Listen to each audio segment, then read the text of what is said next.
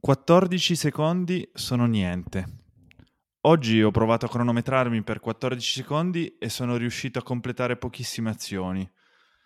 Ho provato a versarmi una birra, ho sforato perché ho esagerato con la schiuma e non sono riuscito a rabboccare in tempo. Ho provato a legarmi le scarpe, non ce l'ho fatta. Questo perché purtroppo non sono mai stato bravo a legarmi le scarpe. Potrei andare avanti all'infinito perché 14 secondi sono veramente pochi. Li lascio qui, 14 secondi di silenzio per capire che cosa significhino, per provare anche voi a compiere qualcosa. Se ci riuscite, secondo me siete bravi.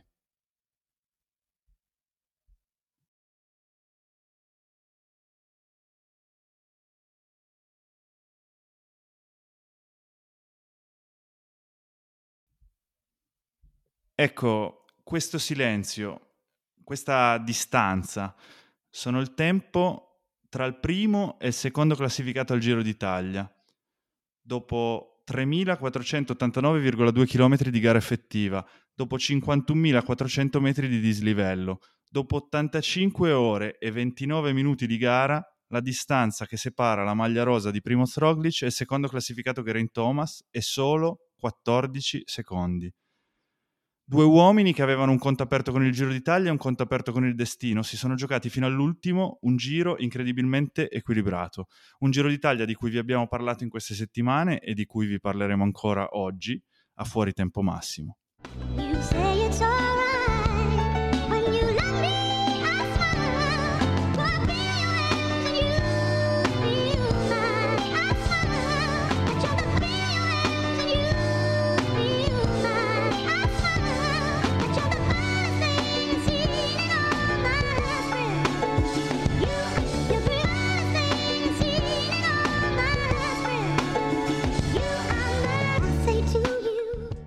Io sono Gabriele Gianuzzi e qui con me, insieme a noi, per commentare l'ultima settimana del giro c'è Umberto Prete Martinez. Ciao Umberto, quindi tu che cosa riesci a fare in 14 secondi? Eh, intanto ciao a tutti, non... è una domanda che non mi sono mai posto in realtà, però forse riesco a versarmi un bicchiere di whisky senza ghiaccio ovviamente, perché col ghiaccio già ci vuole troppo cosa che effettivamente ho fatto. Ma, ma un, whisky, un whisky per festeggiare o un whisky per dimenticare? Confesso che è un whisky per festeggiare, dai, stavolta sì, stavolta c'è proprio da...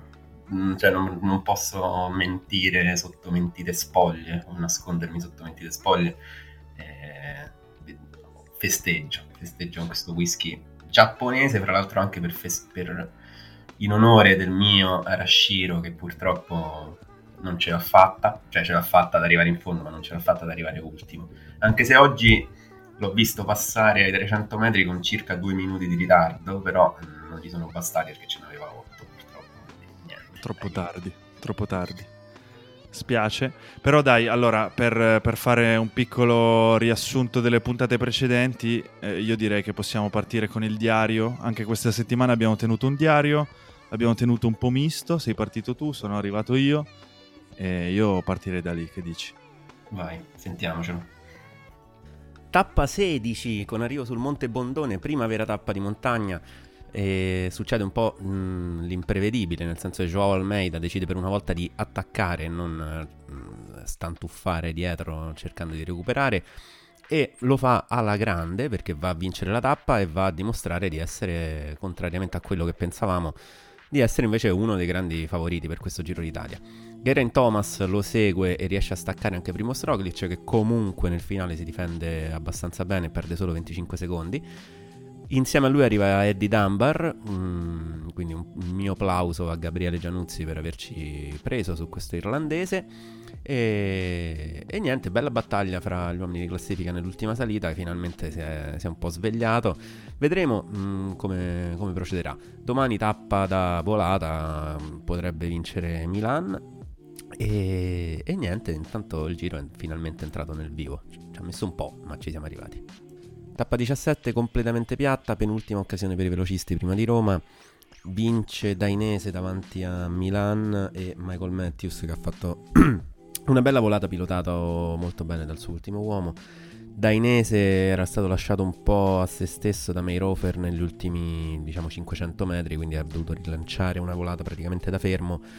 Quindi mh, mm, buon per lui che si è riuscito a vincere, anche perché da dietro arrivava intanto Milan a tripla velocità, anche lui abbandonato a se stesso dalla sua squadra e ha dovuto fare un'altra volata pazzesca per arrivare però di nuovo secondo per tipo mezzo centimetro. Domani altra tappa di montagna. Mm, vediamo come andrà. Mm, arriva la fuga e vince Pino. Tappa 18 con arrivo a Val di Zoldo non ha vinto Pino ma è stato battuto in volata da Filippo Zana con una maglia di campione italiano.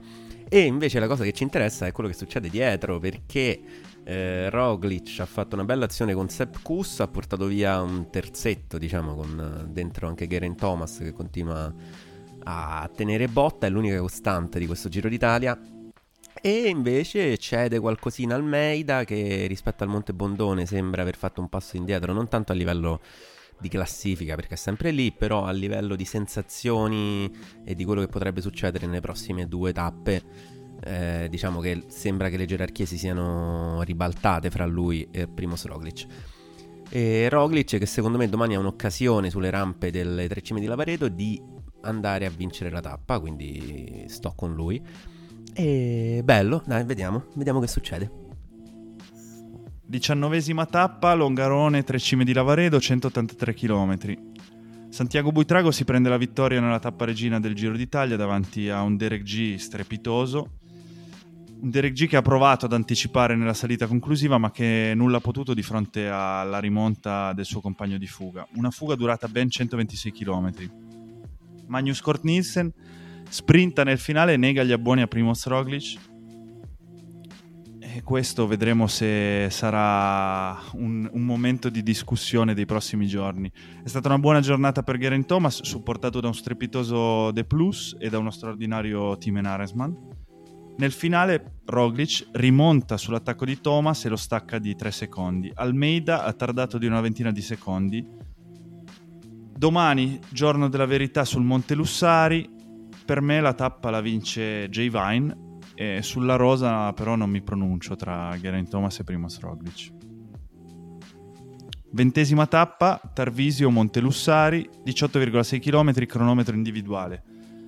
La cronoscalata del Montelussari ci restituisce i tanto aspettati fuochi d'artificio. Roglic vince e convince nonostante un salto di catena che ha dato a tutti qualche brivido di troppo in una montagna piena zeppa di connazionali. Sembrava più di stare in Slovenia che, che in Italia ed è stato veramente bellissimo, scenograficamente bellissimo. Geraint Thomas quindi si deve arrendere perdendo nell'ultimo chilometro ogni speranza di poter mantenere la maglia rosa. È stato elegantissimo il modo in cui si è congedato. Ha detto: Se mi avessero detto qualche mese fa che sarei arrivato secondo, avrei detto che era uno scherzo. Oggi, però, sono abbastanza devastato. Eh, ci sta. I primi 5 della tappa rispecchiano i primi 5 della generale, Roglic, Thomas, Almeida, Caruso e Pinot. Domani la sfilata di Roma, secondo me vince Gaviria. Ventunesima e ultima tappa, Roma-Roma, 126 km. Bella sfilata con tutti i monumenti in bella mostra, ma di questo ci parlerà Umberto in puntata. Bello vedere anche il Presidente della Repubblica al Giro d'Italia bellissimo vedere Geraint Thomas tirare un pezzo di volata a Mark Cavendish che si prende il successo nell'ultima tappa e l'abbraccio di tutto il gruppo all'arrivo. Fernando Gaviria ha lanciato lo sprint ancora una volta troppo presto, ma questa non è una novità. Jonathan Milan, stupenda maglia ciclamino, questa volta era in una buona posizione, questa sì che è una novità, però purtroppo le gambe gli hanno detto di no. Bene, bene, bene, bene, bene, bene. Questo era il nostro diario, appunto, diviso in due, anche perché oggi io eh, ero a Roma, anzi grazie per avermi fatto lo spiegone di tutto quello che è successo oggi, perché ovviamente da lì si, si capisce ben poco di quello, di quello che succede, ecco. Si capisce poco, però immagino che tu abbia potuto godere di tutta la magnificenza di Roma e anche godere del, di stare a, a un passo dal, dal, Giro d'Italia. Insomma. Sì, sì, sì, ma mh, mm, guarda, mh, mm, ogni volta che, che, vado a Roma così a spasso, diciamo, mi rendo conto proprio di quanto Roma sia per andare a spasso eh, la città, indiscutibilmente la città più bella del mondo quando giri fra... Io sono arrivato con la metro al Circo Massimo, poi mi sono fatto da Circo Massimo al Colosseo, un giro intorno al Colosseo, poi via dei Fori Imperiali, insomma effettivamente non so se esistono luoghi di città più belli di, di quel pezzo che ho fatto io oggi. E poi a livello di pubblico, ovviamente per il ciclismo mh, mm, ce n'è poco rispetto a altre sedi di arrivo, tipo Milano su tutte. Però anche a Verona, quando siamo stati a Verona insieme, insomma c'era molta più gente rispetto a, rispetto a Roma, un po' perché vabbè, a Roma c'è poca tradizione, un po' magari col fatto che Roma è talmente grande come città, anche questi eventi così vengono un po' vissuti senza quel, quell'interesse generale che portano invece in centri un po' più piccoli. Potrebbe, potrebbe essere. C- curiosità mia personale, c'erano dei turisti che magari se lo sono visti per caso il Giro d'Italia, nel senso erano lì che passeggiavano e hanno trovato il giro e hanno detto ma sì, fermiamoci a vedere un passaggio. Sì, sì, sì, perché col fatto che, col fatto che comunque facevano il circuito lì, eh, era in centro erano proprio quindi era impossibile non vederli. Quindi alcuni turisti, soprattutto tipo all'uscita della metro, l'ho visti che dicevano: Ah, ma c'è il giro, ok, bene, stanno per passare, fermiamoci un attimo e vediamo. Quello sì, quello c'è stato. Poi romani che vanno lì apposta, diciamo, rispetto a quanto è grande Roma, sì, poi alla fine pochi. E eh, vabbè, sappiamo che comunque è anche un bel casino arrivare logisticamente a Roma sì, ma infatti guarda, mh, è stata una mezza, una mezza, odissea anche per me, perché ho dovuto cambiare due metro, poi la seconda metro c'era troppa gente, quindi ho dovuto prendere la metro dopo che passava dopo dieci minuti, vabbè. poi la, la, la fermata Colosseo era chiusa, è tutta una serie di cose che per chi vive a Roma sono la, la normalità, ecco. però mh, un po' scomodo. Invece una cosa che non mi è piaciuta è la stessa cosa che avevo notato nel 2018 ed è il fatto che il palco delle premiazioni era chiuso, cioè ci potevi andare solamente con, con il, badge, come si chiama, insomma, il pass. Col pass. E sta cosa boh, brutta, cioè non mi è piaciuta, non mi era piaciuta nel 2018, non mi è piaciuta oggi. Mm, mi ha scritto, ho chiesto su Twitter perché come mio nonno diceva, ogni volta che succedeva qualcosa diceva vi mando il gabibbo e io invece vi scrivo su Twitter, quindi ho scritto su Twitter al Giro d'Italia chiedendo perché di questa scelta, mi ha risposto un utente, eh, Ciocci se non sbaglio, che salutiamo, e dicendomi che probabilmente era perché c'era Mattarella, e vabbè, però io gli ho risposto meglio il pubblico di Mattarella, però è andata così. Beh, allora sì, le premiazioni sono sempre un po' così. Dall'altra parte però ti posso dire, secondo me è bella la presenza di Mattarella perché comunque forse non si era mai vista una presenza, cioè si è vista pochissime volte, ecco, mettiamola così, la, la presenza massiccia di figure rappresentative dello Stato al Giro d'Italia. E onestamente se questo arrivo di Roma può rappresentare anche un ravvicinamento tra il Giro e le istituzioni, secondo me sì, va bene perché ne beneficiano tutti, il ciclismo, il Giro il giro in primis, logicamente, però anche il ciclismo in un senso lato, perché alla fine il Giro d'Italia rappresenta quello che è il ciclismo. Oggi ho visto, per esempio, stamattina una bellissima pedalata di, del pubblico nel, nel, circuito finale di Roma e quello è bello. Cioè, tutto quello che può fare il ciclismo, il, eh, il Giro d'Italia per avvicinare più gente in Italia al ciclismo è, è tanto di guadagnato per tutti. E alla mobilità ancora, ancora di più, nel senso la mobilità attraverso le bici. Sì, poi figurati a Roma c'è ancora tantissimo da fare da questo punto di vista, quindi qualsiasi cosa ben venga. Quindi usciamo per un momento da, dal momento Cesaroni, eh, interno al grande raccordo anulare, per, per, vedere la classifica finale, se sei d'accordo. Che comunque io vorrei dire che sono fuori dal raccordo anulare, eh, perché insomma, per, però l'accento, l'accento però un po'... non lo so. Tu, tu riesci a riconoscere l'accento di Roma, raccordo anulare da, dal tuo? Eh, di Roma-Roma sì, lo, lo, lo distingo abbastanza. Cioè, tipo la Dark Polo che arrivano da Monti, li senti che sono... no. Non, se, non sento che sono di Monti, però nel senso quando parlano le persone normali un po' lo senti se sono di Roma o dei Castelli, ecco, anzi quello sì. Ci sta. e quindi niente, come dicevo, ripartiamo dalla classifica. Quindi primo Roglic, primo, a, con un tempo di 85 ore 29 minuti 02 secondi, secondo Geraint Thomas a 14 secondi, terzo Joao Almeida 1 minuto e 15 secondi, quarto Damiano Caruso 4 minuti e 40 secondi, quinto Thibaut Pinot 5 minuti e 43 secondi, sesto Timen Aresman 6 minuti e 5 secondi, settimo Eddie Dunbar 7 minuti e 30 secondi, ottavo Andreas Leknesund 7 minuti e 31 secondi, nono Lennar Kemna 7 minuti e 46 secondi, decimo Lorenz De Plus 9 minuti e 08 e via via tutti gli altri tra cui citerei Ener Rubi undicesimo, Van Wilder 12, 13 Buitrago, 14 Sepkus, Parepent 15 eccetera. E mai tagliato so. Filippo Zana diciottesimo, vabbè dai. Ah, è vero, è, è, il secondo italiano, comunque l'importante era aver citato il primo. Quindi... Sì, ma poi comunque a oltre mezz'ora, quindi insomma non è che ha fatto classifica, ecco, cioè, ci, ci si è trovato per caso. Ha corso però un bel giro, ecco, di questi primi, non lo so, di questi primi 15, 16, 17 che abbiamo citato, come ti è sembrato il giro di questo? C'è qualcuno che ti salta all'occhio? Ah, tralasciamo per un attimo il grande dibattito Mm-hmm. Sì, partiamo soft, dai. Esatto, esatto. Allora, se vogliamo partire soft, a me mi ha stupito, cioè mi ha stupito, insomma, mi ha piacevolmente colpito il giro di Van Wilder perché eh, dopo il ritiro di Remco, quindi lui comunque la prima settimana l'aveva fatto pensando di dover fare il gregario per, per Remco e Pool e invece si è ritrovato a dover fare il capitano di una squadra, tra l'altro decimata perché erano rimasti in tre alla seconda settimana quindi gestire la classifica generale di un grande giro in tre in squadra non era facile. E lui, devo dire, ci è riuscito decentemente, è stato sempre lì, anche sulle tre cime, è stato lì fino all'ultimo. E alla fine prende questo dodicesimo posto, che poteva essere anche qualcosina in più, però lui mi ha, mi ha colpito positivamente. Altri invece fra questi, nonostante tutto, mi hanno colpito negativamente, tipo tu hai visto Lennart Kemna in azione questo giro? Assolutamente no, premio Zubeldia di quest'anno, eh. direi. Sì, che poi lì anche, no? Mm, ok, la Bora aveva perso Vlasov e quindi doveva trovare il modo di fare classifica con qualcun altro e hanno tenuto Ken lì. Però ora, ok, Ken è arrivato nono, che è tipo il suo miglior piazzamento in un grande giro, una cosa del genere.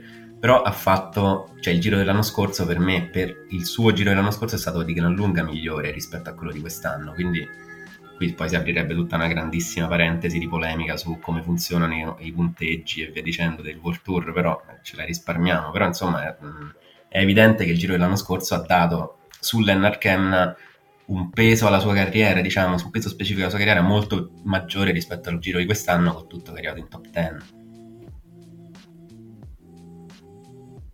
Sì, sono d'accordo, sono d'accordo con te.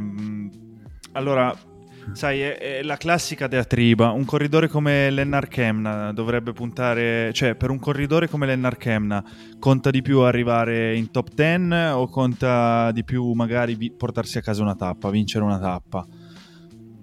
Per come la vedo io il ciclismo, conterebbe di più portarsi a casa almeno una tappa.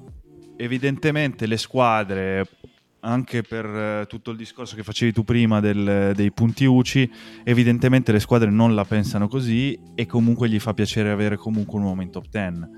Logicamente eh, per avere una top 10 anonima, perché di questo si tratta, io avrei preferito puntare almeno a un successo di tappa. Poi, ecco, per esempio, a me è piaciuto vabbè, adesso fa ridere perché sembra il meme, no?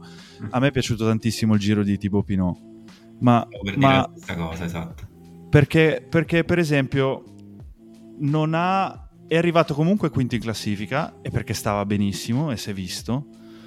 Però lui ci ha provato, ci ha provato in tutti i modi e comunque ha avuto i suoi giorni negativi, è uscito di classifica, secondo me in parte volontariamente, in parte perché proprio stava male eh, però poi attraverso le fughe la top 10 l'ha comunque centrata ed è andato vicinissimo a vincere almeno due tappe. Ecco, e, e comunque si è preso la maglia di, di, leader della classifica dei GPM, che va bene, è una classifica minore, però comunque buttala via. Eh, a un Lennart Kemna la classifica dei GPM può fare schifo? Secondo me no eh, anzi è motivo di orgoglio. No, Ora, anzi, magari se avesse fatto, se avesse paradossalmente provato a vincere qualche tappa, magari si sarebbe ritrovato in qualche fuga buona e magari avrebbe oggi una classifica anche migliore, anche migliore. rispetto a quella che c'ha, che c'ha adesso. Però eh, queste sono so scelte che, che, fanno le squadre. Eh, non possiamo fare altro che accettarle passivamente, volendo in un certo senso, no?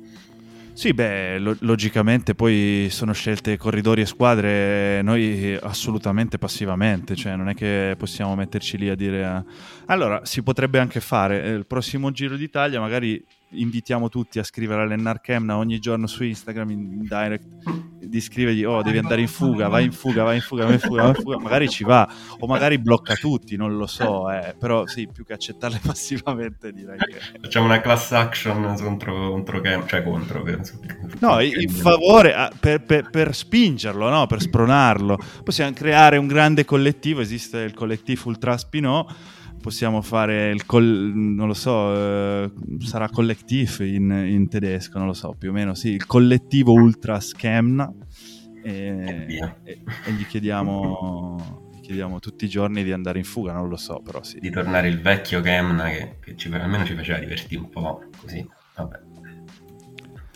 E invece sugli altri, dai, uh, vabbè, adesso... No, dimmi un paio tu, che sennò poi... No, allora, a me è piaciuto molto il giro di Eddie Dunbar, è il terzo o quarto podcast che lo, che lo ripetono, il terzo, dopo, dopo il primo, mi è piaciuto molto. Finalmente abbiamo visto un Eddie Dunbar che ha potuto giocarsi le sue carte da capitano in un grande giro, ha fatto discretamente bene, discretamente perché comunque ha concluso settimo a 7 minuti e 30 dalla vittoria. Certo, per essere la sua prima volta a lottare con i migliori è stato è stato un buon giro, anche se è calato molto nella terza settimana e questo per me è sempre un grande punto interrogativo. Ha fatto un ottimo giro l'Eknesund chiudendo ottavo. A me dei primi dieci è piaciuto tantissimo Laurens De Plus, che è tornato eh, dopo un anno difficile, un grandissimo gregario e Tim Aresman che, che, che ha concluso comunque nei primi sei nonostante un ottimo lavoro di gregariato. Poi vabbè, logicamente se tralasciamo i primi comunque a me è piaciuto anche tanto Damiano Caruso, quarto. Ecco, forse abbiamo chiesto troppo. Nell'ultimo podcast mi ricordo che entrambi dicevano no, Caruso deve attaccare, deve provarci sì, poi ti devi anche scontrare con la realtà e forse la realtà, la dimensione di Caruso anche a oggi è questa, che, che non è una brutta dimensione, eh, intendiamoci, caspita, eh, quarto, quarto, al Giro d'Italia è un'ottima dimensione, eh, però forse sì, rispetto a quanto avevamo detto... Sì, certo. Io me lo aspettavo un po' più solido, diciamo, sulle, nelle ultime tappe, però chiaro che anche lì l'età, l'età avanza. Invece su Dunbar, sì, eh, più che nella terza settimana, secondo me è calato nel, nel recupero nel, sulle tappe di montagna consecutive, nel senso che tipo al Monte Bondone comunque era andato bene, a Val di Zoldo c'ha avuto una piccola crepa ma era andato abbastanza bene, poi invece è un po' naufragato nelle ultime due tappe. Quindi secondo me lì c'è un problema nel, nell'arco di un Giro d'Italia in cui fino alla terza settimana appunto non ci sono mai state situazioni in cui i ciclisti dovevano recuperare nel breve fra una tappa e l'altra perché non ci sono mai state due tappe di montagna una in seguito all'altra. Quindi non abbiamo mai potuto testare questa caratteristica degli uomini di classifica. Lui l'abbiamo testata solamente nel finale lui diciamo qui ha scricchiolato parecchio perché poi eh, era praticamente lì lì con Almeida e poi è crollato a 7 minuti quindi anche lì c'è tanto da lavorare, secondo me, più di quanto la classifica e quello che abbiamo sì. visto non dica. Sì, sono d'accordo, sono d'accordissimo con te. Perché comunque la classifica sembra, sembra dirti che è un'ottima speranza, però come dicevi giustamente te, lì, lì c'è tanto. Onestamente non penso che chiuderà la sua carriera con un grande giro nel... Però, però, però eh, ha dimostrato di essere un solido corridore, un ottimo corridore e che, che può lottare. Secondo me la sua strada è più nelle corse a tappe di una settimana che non, quelle ne, che non nei grandi giri e magari nei grandi giri puntare, perché no, a fare qualche vittoria di tappa, logicamente la classifica degli scalatori, perché no, o magari una maglia Poal Tour, che comunque appunto mm-hmm. non è un... E poi magari piazzarsi comunque sempre in top 10, perché esatto, è un corridore esatto. solido, quindi... Esatto. Sì, non più di quello, ecco, sono d'accordo. No, no, no, non me lo immagino poi oh, eh, se ci stupisce ben venga. Ecco, uno che non ci ha stupiti, nonostante gli ascoltatori ci abbiano chiesto scuse pubbliche, adesso non mi ricordo l'ascoltatore che ce l'ha chiesto, ma uno ci ha scritto su Twitter dovete chiedere scusa a Joao Almeida. Ecco, eh, arrivati all'ultimo, no, no, direi non dobbiamo chiedergli scusa. Ottimo corridore, ha fatto il suo giro molto bene, terzo posto più che meritato, basta, terzo posto, molto bene, bravo. No, cioè io sì, nel senso che l'avevo messo fuori dal podio nell'ultimo pronostico, invece tu l'hai ah. messo terzo se non sbaglio. Eh, forse non mi ricordo più, non mi ricordo più. Beh, però non, non, non direi che dobbiamo... Anche non l'avessi messo nel podio non, non gli chiederei scusa, ecco. No, vabbè, certo. Tra l'altro c'ho Almeida che secondo me ha cannato un po' di scelte nella, nell'ultima settimana. Tipo sulla tappa delle tre cime di Lavaredo la scelta di andare allo scontro diretto partendo praticamente da ora passatemi il termine diciamo da fermi cioè senza forzare senza accumulare mettere fatica accumulata nelle gambe degli avversari la scelta quindi di andare dire, diretti ai piedi dello strappo finale quindi dove conta molto l'esplosività cioè facendo sì che contasse molto l'esplosività più che la resistenza lì l'ha penalizzato molto perché sull'esplosività lui non ce l'ha, invece magari sulla resistenza puntare a eh, fare un passo sostenuto sulle salite precedenti e magari arrivare tutti molto più stanchi sull'ultima salita, magari lì avrebbe, sarebbe riuscito anche a contenere di molto i danni, secondo me. Sì, sì, sono d'accordo con te e mi ha stupito, aggiungo, mi ha stupito il modo di correre che ha avuto la UAE. Io mi aspettavo che mettessero... Hanno comunque della gente molto forte in salita. Jay Vine, soprattutto, l'abbiamo visto anche nell'ultima crono. McNulty, un altro che comunque ha concluso bene la crono dell'Ussari, vuol dire che ne aveva in salita. Poter sfruttare quegli uomini che comunque eh, magari non hanno quella punta in più che possa fargli fare il salto da, da grandi campioni, però hanno la loro forza nel ritmo in salita, un ritmo molto forte che in pochi possono tenere, l'abbiamo visto con J. Vine alla Vuelta l'anno scorso per esempio, ecco, metterli a lavorare per te poteva essere quell'arma in più, sono d'accordissimo, sì. Sì, però in quella tappa, secondo me, mh, mm, ci sono state delle... degli errori tattici, ecco, secondo me, appunto. E poi ho letto, insomma, c'è stata tanta polemica sul ah, dovete dare spettacolo, il Javo merita di più e via dicendo. Secondo me sono tutti discorsi che lasciano il tempo che trovano, nel senso che i ciclisti non devono dare spettacolo, i ciclisti devono vincere il, il giro fondamentalmente, o comunque piazzarsi bene, o comunque raggiungere i propri obiettivi. Poi lateralmente dare spettacolo, perché senza lo spettacolo il ciclismo, come tutti gli sport, eh, non viene seguito e quindi muore. Però secondo me proprio lì a livello tattico c'è un, c'è un errore di fondo. Come dicevo per Almeida, appunto, cioè il fatto di andare a spasso, nel, cioè a spasso, stiamo sempre parlando di corridori professionisti, vabbè, tralasciamo tutta quella parte lì di ovvietà.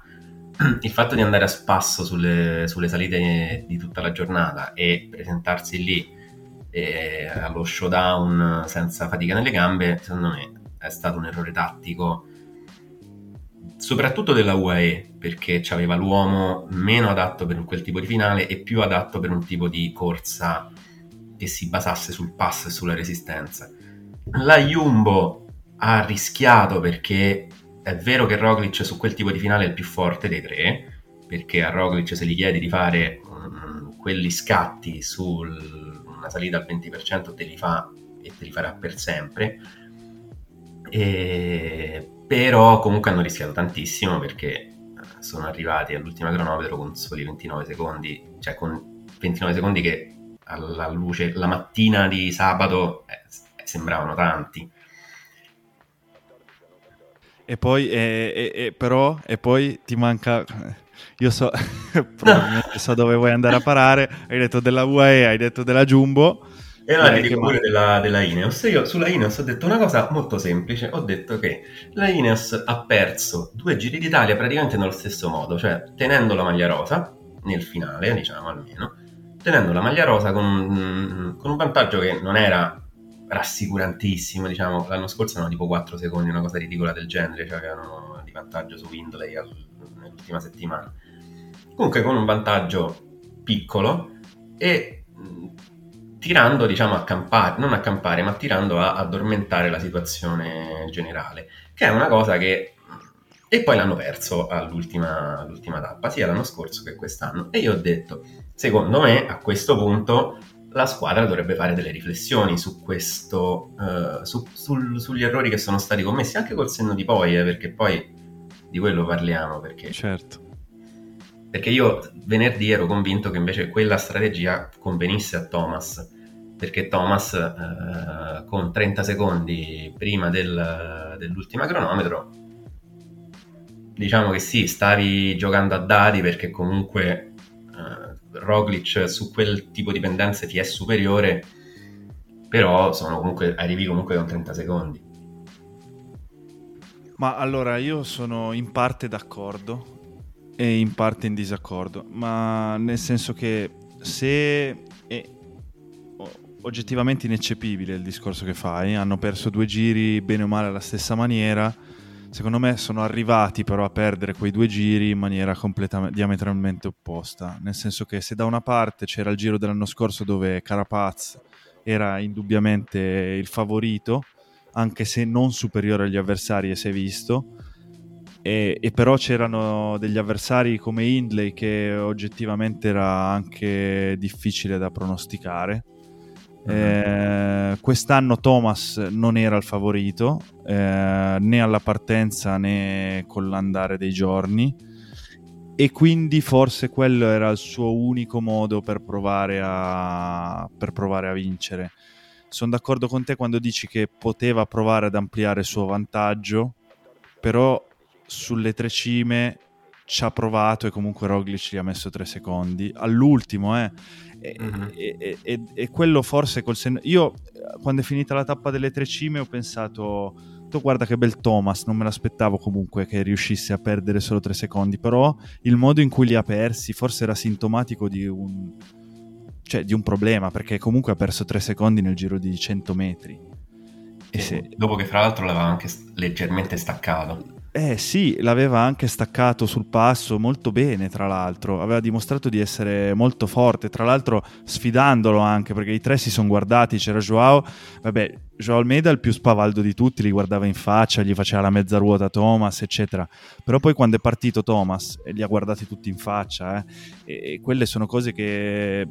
cioè, sono mm-hmm. spavalderie che solitamente dimostrano un, convinzione, sì. convinzione nei propri mezzi l'ha staccato eppure Roglic nella rimonta è riuscito a, a, a tirargli fuori tre secondi che ecco poi su, cioè allora secondo me finire con tre uomini in top 10 e non vincere un grande giro è una sconfitta. E in questo sono d'accordo con te perché vuol dire che avevi la squadra più forte a questo giro. Ed è vero effettivamente era così l'hanno dimostrato.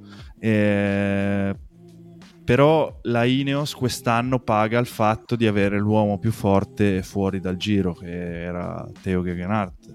Secondo me, cioè, Thomas ha fatto tutto il possibile. Cioè, il secondo to- posto di Thomas è straordinario perché oggettivamente era impensabile al- all'inizio. Anche da parte sua, probabilmente, eh, non lo so. Poi... Sì.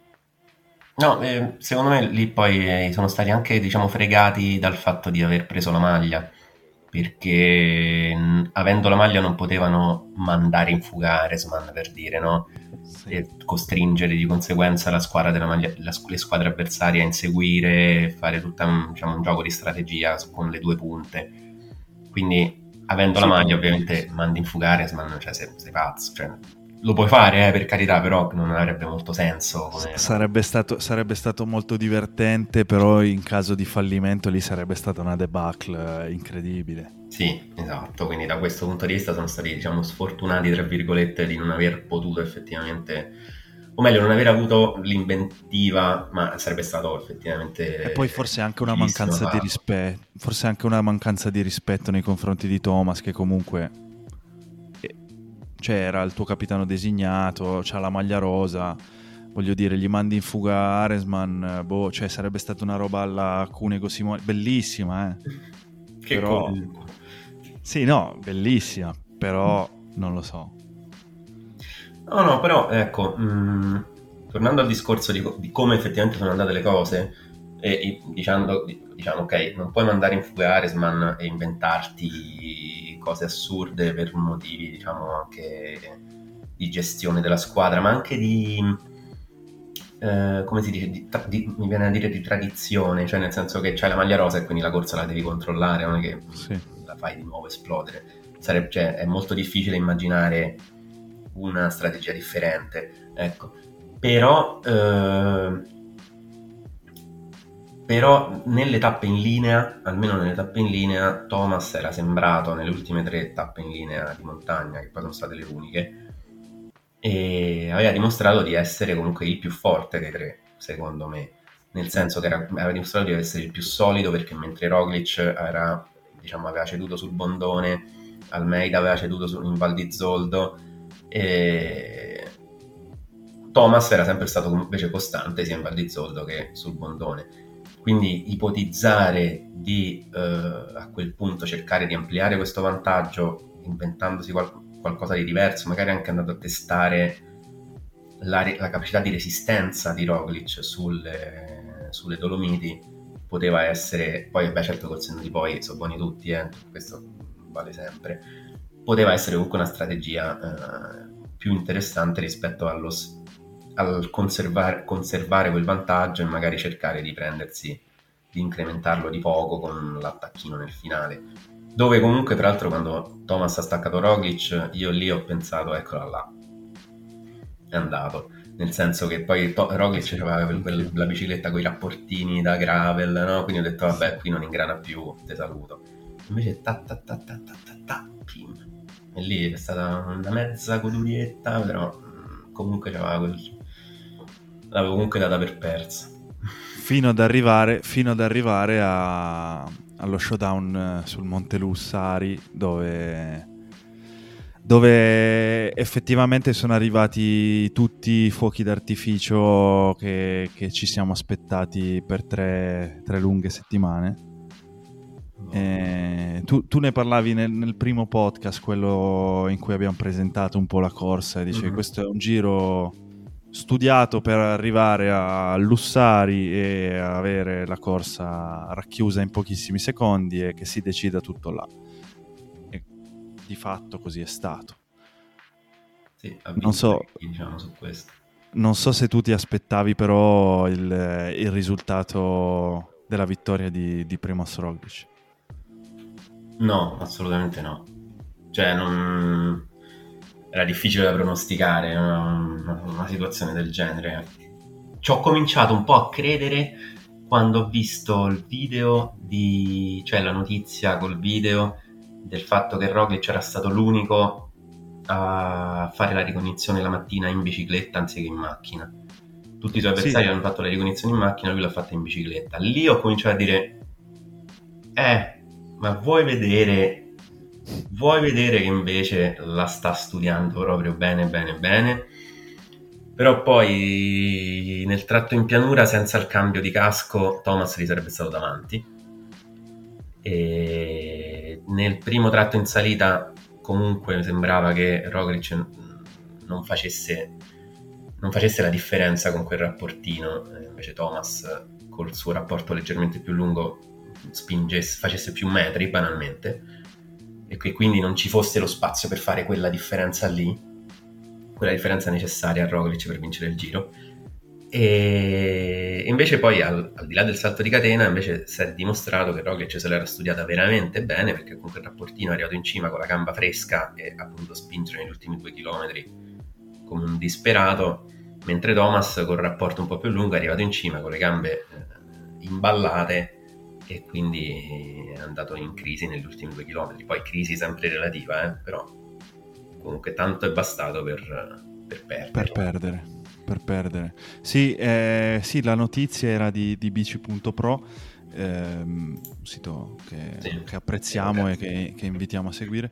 Ma, ma cosa volevo dire? No, ecco, il video della ricognizione però a me ha fatto venire in mente la, la famosa cronometro di, della planche de Velpil dove lui comunque ha, ha fatto la ricognizione, ha, è tornato indietro, ha cambiato tutti i setup e poi ha, fatto, ha avuto quel crollo mostruoso. Ho detto, Madosca, si, si, si, sta ritornando forse a, a, a, quel giorno lì, boh, non lo so.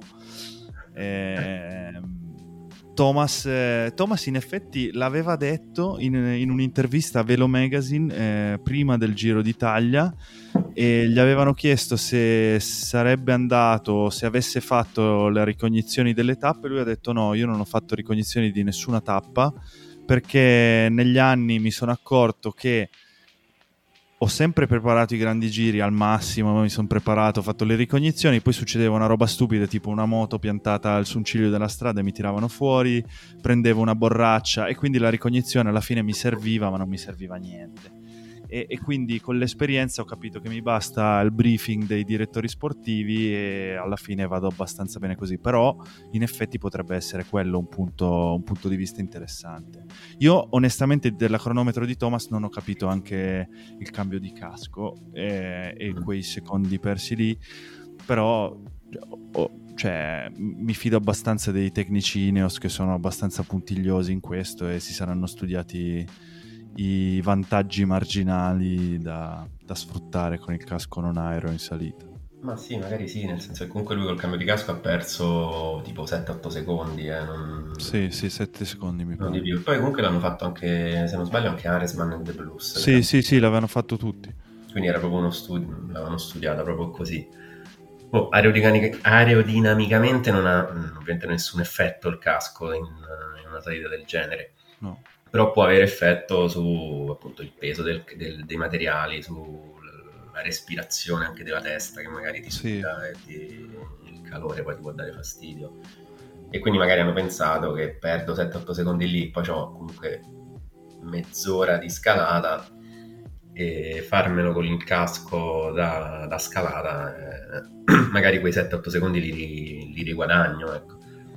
Infatti secondo me magari lì poteva essere eh, il modo per dare la botta a Roglic a livello psicologico, cioè di dire ti sto davanti, cioè al primo intermedio io non solo non sto perdendo, ma sto anche guadagnando.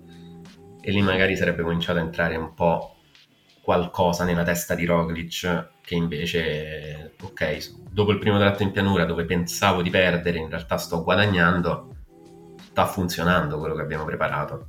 E quindi magari da di, solo da un punto di vista psicologico, secondo me poteva aver senso fare una scelta diversa, però mm, non penso no. comunque l'abbia persa lì. Ecco. No, no, questo, questo, questo è vero. No, la, secondo me l'ha persa banalmente, come dicevi giustamente tu, negli ultimi due chilometri, nell'ultimo chilometro in particolare dove era assolutamente piantato e questo ti dà anche però l'idea di quanto quando chiedevamo di fare la differenza agli uomini di classifica su, sul Gran Sasso, su a quello che alla fine rispetto all'Ussari è un enorme falso piano.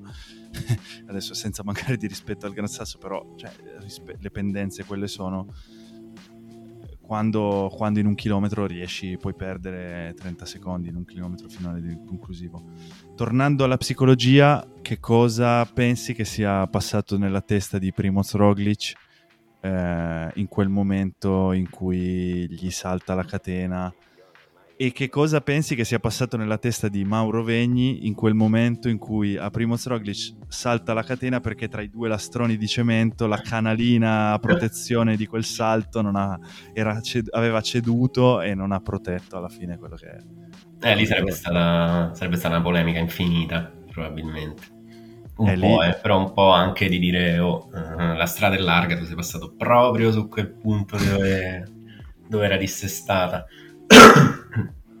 però vabbè, eh, invece secondo me nella testa di Roglic in quel momento è scattata è scattata ancora più rabbia, cioè proprio la, la leva diciamo del, che ti fa essere un campione, cioè quella cosa di dire eh, non oggi, cioè mh, mm, non ora e quindi dopo quella, quella sfiga ricominciare a pedalare molto più forte di prima perché tanto ormai è finita, nel senso vada come vada, vado più forte possibile e mm, più forte delle sfighe, più forte di qualunque altra cosa. Un po' probabilmente ha contato anche la presenza di tutti quelli sloveni che facevano quel tipo assurdo che è stato sembrava a un certo punto veramente di essere in Slovenia ma appunto stiamo là eh, nel senso non so quanti chilometri siano ma pochissimi, pochissimi. e quindi secondo me lì è scattato quel, quel meccanismo lì di, di, rivalsa di voglia di, di dire non stavolta ecco questa volta me la porto a casa è stato molto bello vedere, vedere Roglic eh, vincere, è stato per me molto brutto vedere Thomas perdere, perché entrambi sono corridori che mi piacciono, a parte che, vabbè, io come al solito faccio il tifo un po' per tutti, faccio il tifo un po' di più per Tibo Pinot, ma per tutti in generale.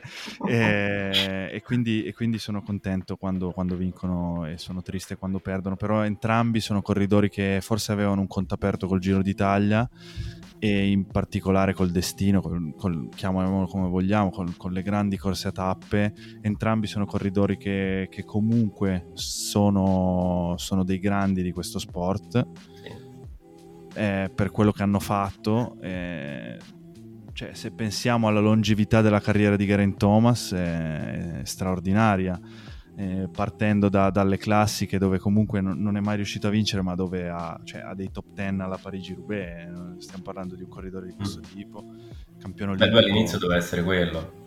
Esatto, esatto, e poi si è trasformato in qualcos'altro che comunque è stupendo, cioè è molto bello, magari non è spettacolare ma è molto bello vederlo e, e, poi Primoz Roglic, eh, tutto quello. Ecco, forse sulla retorica della planche de Belfin ne avevamo già parlato anche in, nelle puntate precedenti, non sono così d'accordo, però è stato bello vedere questo momento, non so come vogliamo chiamarla, catarsi, eh, non lo so, vedere, vederlo vincere un grande giro all'ultimo soffio in una cronoscalata è stato, è stato un bel momento. Io adesso non voglio essere eh, blasfemo, eh, alle 17 di sabato ero in, in, una chiesa perché c'era il battesimo del figlio di, di mia cugina e, e, e io non sono, non sono, particolarmente cattolico o credente, in ogni caso ero, ero, in questa chiesa e non sapevo che il rito del battesimo fosse, avesse significato nel, nel cattolicesimo di, di, rinascita. E a un certo punto il, il parroco ha, ha messo questa sorta di tunica al neonato, al bambino, e uh, ha detto che questo sia per te un momento di rinascita, questa è la maglia nuova, eh, tu ritorni al mondo con una nuova maglia. Io in questo momento ho detto, già ero un po' in depressione dal fatto che non potessi attaccare il cellulare per vedere come stava proseguendo la cronometro che avevo visto fino a 5 minuti prima di entrare in chiesa e, e, e, e poi ho pensato, caspita, però in effetti eh, Primoz Roglic potrebbe essere il suo nuovo, il suo, il suo, battesimo, la sua rinascita, il fatto di entrare, entrare Primoz e uscire eh, Roglic, vincitore di tre Vuelta, un Giro d'Italia, una Liegi Baston Liegi, un oro olimpico. Ecco, forse gli mancava ancora quel... quel cioè, è, stato, è, è un grande eh, Roglic, però forse gli mancava quel successo di peso. Non che la Vuelta non sia un successo di peso, o non che questo successo al Giro d'Italia gli restituisca quel, quel Tour de France, perché no. no. E, e, forse questa vittoria qua è frutto anche di quella, anzi sono abbastanza convinto che questa vittoria qua sia frutto della sconfitta al Tour de France. Eh, però è stato molto bello vederlo vincere. Eh, sì, sono, sono, pienamente d'accordo con tutto ciò che hai detto, a parte la parte del battesimo che non c'ero. Però, eh, no, perché tra l'altro una cosa curiosa è che eh, i miei conoscenti non stanno battezzando i loro figli, però vabbè, ma neanche io il mio, quindi No, ma ci eh, sta. È, un, è, da un sacco di tempo, cioè non mi ricordo quando è stato l'ultimo battesimo a cui sono stato. Io non, non, avevo idea, eh, onestamente, non, non, mi ricordo l'ultima volta che ero entrato in chiesa prima di oggi, eh, cioè di sabato, però ecco, no, mi ha fatto pensare, eh, onestamente, eh, questo lo dice lunga forse appunto del, del, del, di quanto io sia credente, mentre lui stava, stava battezzando, io pensavo a Primoz Roglic. Però mi, mi, è sembrato, mi è sembrato veramente, ha detto delle belle frasi il parroco. Eh, e, e, e, mi è sembrato veramente stesse parlando di, di Primoz Roglic e non di quel neonato lì mentre Magari gli metteva lui voleva essere a casa a guardarsi. E, secondo me sì secondo me sì comunque è target un po' era un signore settantenne. Vedi in Piemonte sì, sì di, di, comunque di un paesino in mezzo alle colline secondo me gli sarebbe piaciuto sì probabilmente in mezzo... No, vabbè, adesso no, lasciamo perdere, basta. Eh, lasciamo perdere i battesimi, se no... Esatto. Guarda, per tagliare, diciamo, la parte del battesimo, ti posso dire che effettivamente quello che stavamo dicendo poc'anzi, cioè che Thomas... Due cose in realtà ti voglio confermare con questi dati che ti porterò presso, adesso. La prima è che Thomas comunque ha fatto una bella cronometro ieri, eh, ieri? Sabato? Sabato, eh, perché comunque è arrivato secondo, è arrivato secondo a, a 40 secondi, vabbè, da, cioè se togli Roglic, lui ha dato le paghe a tutti gli altri fondamentalmente, quindi effettivamente ha fatto una bella cronometro, e, ma l'ha fatta soprattutto nella prima parte, effettivamente, cioè ha, accumulato il suo vantaggio nei confronti degli altri soprattutto nella prima parte, dove e comunque stava andando, stava viaggiando con soli 14 secondi di ritardo nei confronti di, di come si chiama? Di Roglic. Quindi poi ha perso, è sprofondato nella seconda di parte, dove poi ha perso anche nei confronti di altri, altri corridori. E quindi sì, diciamo, tutta la differenza si è fatta proprio nel, negli ultimi, negli ultimi 2-3 km, soprattutto dovuto al fatto che appunto Thomas ha uno stile di affrontare queste montagne, cioè queste montagne, queste salite con rapporti più lunghi che consumano più i muscoli, banalmente. Rispetto invece al rapportino di Roglic che invece ti porta a essere più fresco nel finale. Una grande vittoria del fornitore tecnico dei eh. cambi, dei rapporti di, di, di Beh, anche nella scelta. Beh, oddio, grande vittoria non lo so. Penso che abbiano passato dei momenti di terrore quando è saltata, quando è saltata la catena.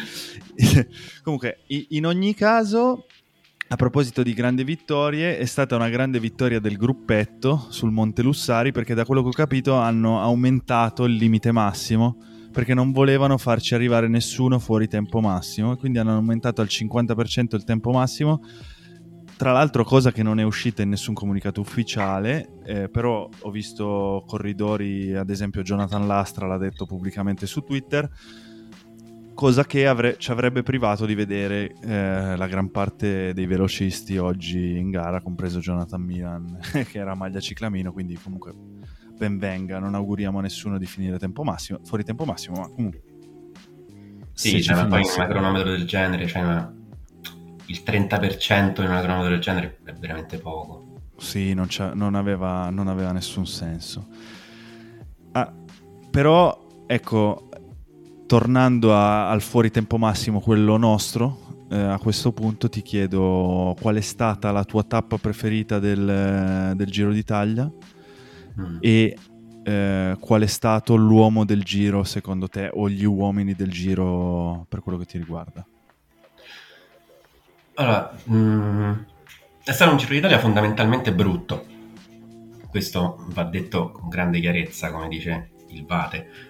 E è stato un Giro d'Italia fondamentalmente brutto perché, tolte le tre cronometro che sono state appunto le tappe più belle di questo Giro d'Italia, e di tutte le altre 18 tappe se ne salvano due e mezzo.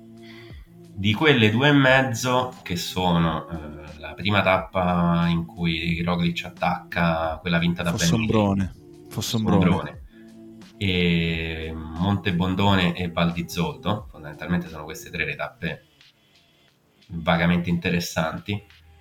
Di queste tre forse la, se la giocano se la giocano fosse Ombrone... No, beh, in realtà fa, fa tutte e tre è difficile da dire. Forse va di Zoldo, perché comunque è stato bello... È stato bello mm, tutta la dinamica di attacchi dei gregari che, di Sepp Kuss, cioè la, sfida a distanza fra Sepp Kuss e Jay Vine nel tentativo uno di portare sempre più avanti il proprio capitano e l'altro di salvare Joao Almeida e tutta quella dinamica lì mi è piaciuta molto con Almeida che cercava di recuperare, Thomas che se ne accorge e allora collabora con Roglic per cercare di ristaccarlo. E quello è stato interessante, sempre all'interno appunto di un Giro d'Italia che ha detto nelle tappe in linea ha detto molto molto molto poco. Per te, Ma secondo, secondo, te, secondo te eh, una ultima tappa così compensa 19 tappe di poco spettacolo? Ma tu sei una merda. eh, vabbè, oh, eh, io devo fare la domanda, scusami, la domanda no, va fatta. comunque no, secondo me no. Cioè, aspetta, nel, nella logica della narrazione di questo sport nel prossimo futuro e anche nel futuro anteriore, diciamo, si dice futuro anteriore per dire, vabbè, il futuro lontano. Secondo, può darsi che si dica futuro e in quest'ottica di narrazione, sì, lo riscatta perché comunque di questo giro ci ricorderemo questa crono e penseremo, ah, madonna, ma ti ricordi quella volta che Roglic ha fatto quella cronometro, gli è saltata la catena, madonna, e quando saremo vecchi. Se ti devo dire però a livello di spettacolo no, non c'è cioè, è, risulta comunque se la gioca con il giro dell'anno scorso per il giro più brutto degli ultimi vent'anni.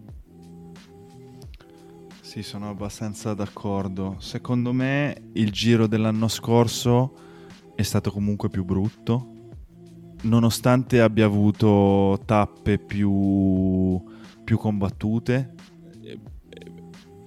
Allora, secondo me il giro dell'anno scorso aveva un livello più alto di medio quindi comunque c'erano tanti buoni corridori che magari si giocavano la vittoria di tappa perché comunque erano tante tappe stile classica, eh, però aveva pochi contendenti per la vittoria finale mm-hmm. e, e, questo sullo spettacolo impatta tanto. Questo Giro d'Italia aveva tanti contendenti per la vittoria finale, tutti più o meno dello stesso livello e questo logicamente impatta in maniera negativa perché tutti tendono a controllarsi questo Giro d'Italia paga il fatto che comunque non abbiamo visto Remco e Venepool dalla decima in avanti, perché secondo me mh, mm, paga quel fatto lì. E, e, e, non penso che lo spettacolo dell'ultima tappa compensi tutto il resto del Giro d'Italia, anche se comunque è molto bello. Per me il Monte Lussari, a prescindere da, dal fatto che si sia deciso il giro lì, rimane la tappa più bella, ma Beh, è abbastanza scontato, però per la salita, anche se comunque rimango dell'idea che forse era abbastanza innecessario arrivare ad asfaltare una salita sterrata in mezzo alle Alpi Giulie. Eh, perché di salite belle ce ne sono anche tante. Io sono un grande fan dei muretti, l'ho sempre detto, non mi nascondo, però arrivare più che altro anche perché logisticamente e televisivamente parlando non è stato un grandissimo spettacolo. Si, poteva, oh. si poteva migliorare. Ehm, però sì, vabbè, non è stato, non è stato questo, questo, grande giro. Per me forse la tappa, la tappa più bella è stata quella di Fossombrone, eh, quella vinta da Benili. Un'altra tappa ecco per esempio i muri ma- nelle marche ci sono, eh, sono molto belli senza andare ad asfaltare. Vabbè, però e... non sono lunghi 10 km. No, no, c'hai ragione, no, vabbè, adesso... Eh, potrebbe, potremmo partire dalle Asturie, un, gran be- un, un, grande giro d'Italia che parte dalle Asturie si fa Angliru, Les Proeres, sarebbe bello, godrei. No, eh, uomini del giro per me eh, mi sono piaciuti tantissimo Ben Ely, e vabbè, Derek G è abbastanza scontato, a me è piaciuto tantissimo e mi ha stupito veramente tanto e sono molto contento Jonathan Milan.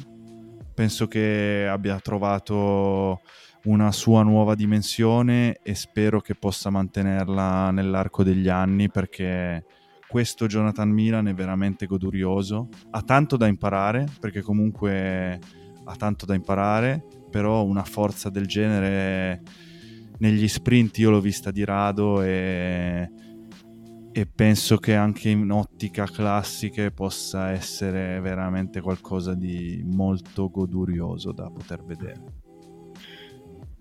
Sì, soprattutto con la sua potenza, nello... cioè, sembra proprio rabbioso quando sprinta, che mi piace tantissimo di lui, come si muove proprio anche le spalle. Anche le spalle, sembra che pieghi il manubrio in due. Sì, sembra che la bici sia troppo piccola per lui. Sì, sì, eh. sì. Sì, deve imparare a posizionarsi meglio, quello anche magari con la squadra. Certo, la squadra vabbè. Piazzata, però comunque la squadra non era, cioè, eh, era logicamente attrezzata per supportare Caruso in montagna, anche se io non ho capito, per esempio, nella tappa delle tre cime ha vinto Santiago Buitrago e va bene, però lì poteva essere, cioè, Santiago poteva essere una mano per, per Caruso, invece come se Buitrago avesse fatto un giro a sé rispetto a Caruso. Sì, hanno corso un po' ognuno per i per i cavoli suoi, mm, anche vabbè, Jack Haig è caduto e quindi ha fatto un finale di giro in sofferenza.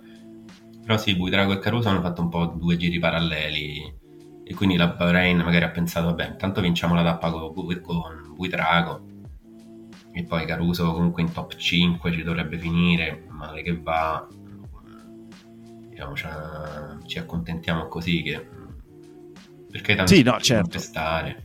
Sì, hai, hai, vinto la tappa regina, hai un uomo in top 5, hai la maglia ciclamino, non è stato un giro da eh. buttare. Insomma, è stato un bel giro per loro. Eh no, è stato sicuramente un bel giro, però non lo so, a me stupiscono sempre un po', un po queste cose. Dai, di, dimmi i tuoi, i tuoi uomini del, del giro. Eh, eh... Ah, mm, parto con una, con una, cosa che mh, mm, forse sarà, farà storcere il naso a, ai più però mh, mm, mi aspettavo molto di più da Ben Hillary, e... perché dopo ah, la tappa di Possombrone, um, che ha vinto alla grande, Bello. E, mi aspettavo che invece che continuasse diciamo, su, quella, su quella falsa riga, cioè che fosse un po' il Matteo Van Der Poel del giro dell'anno scorso, no? che mm, ci ha provato, non ci è riuscito, perché probabilmente ovviamente non ha quel tipo di, di talento, di quella straripanza. E quindi invece, vabbè, nome, nome facile è Derek G che ha fatto un giro, un giro pazzesco. Cioè, è stato in fuga tantissimo, sempre molto vicino alla vittoria, ma poi sempre, sempre protagonista nelle fughe. Non è che andava in fuga sì.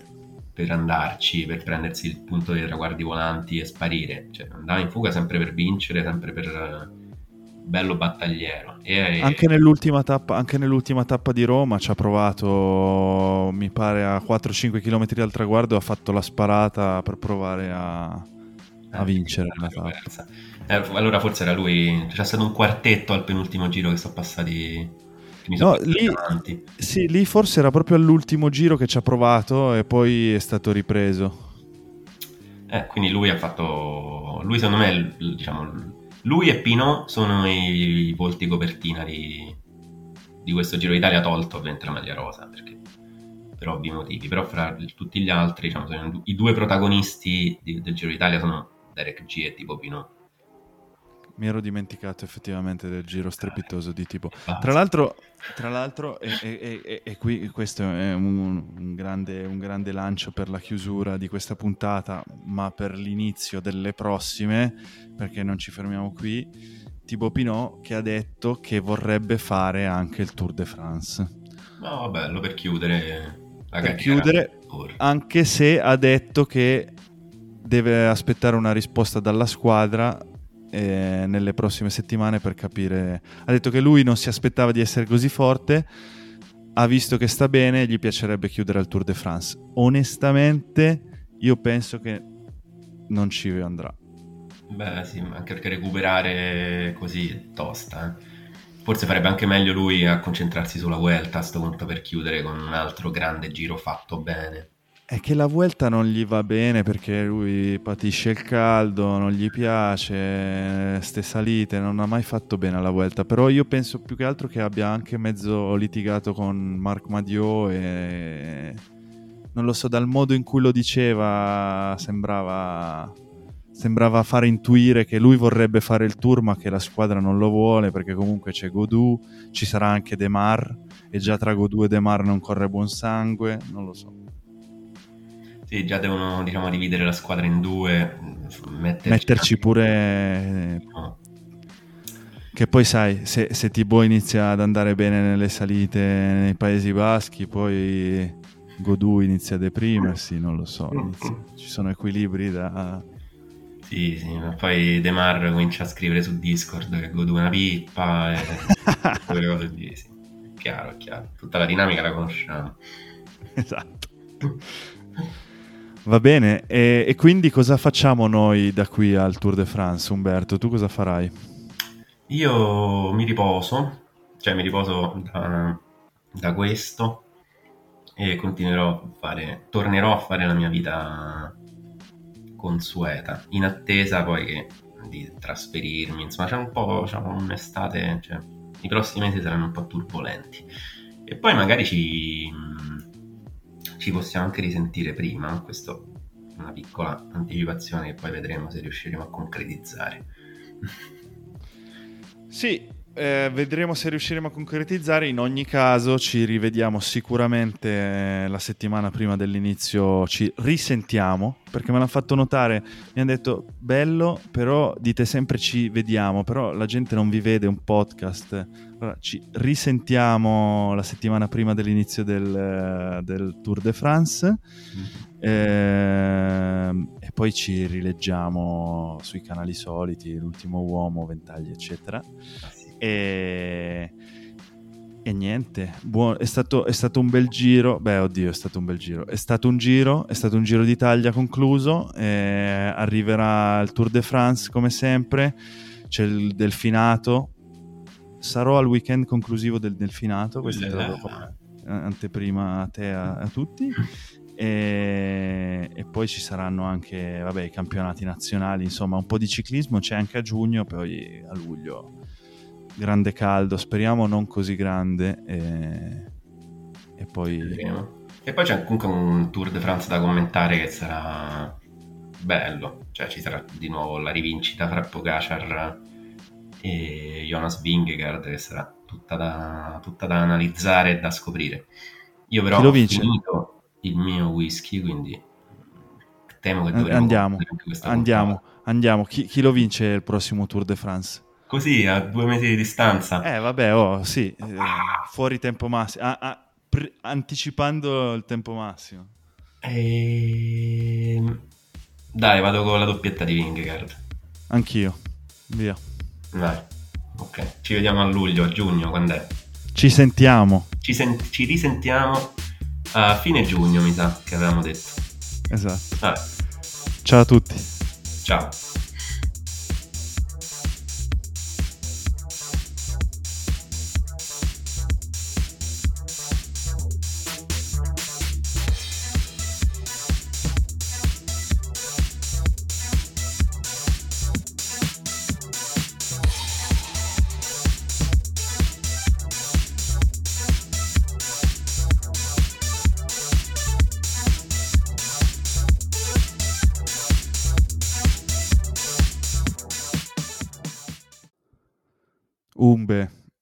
Chiuso senza parlare di Cavendish. No, cazzo. Vabbè, tanto c'è pure il tour, dai, chi se ne frega. Ma, ma dici che, che, la vince? Lo supera Merckx? Bah, no, ma che ne so. Vabbè, dai, lo, lo, vediamo a luglio allora, dai, non Va bene, dai. Ciao. Ciao.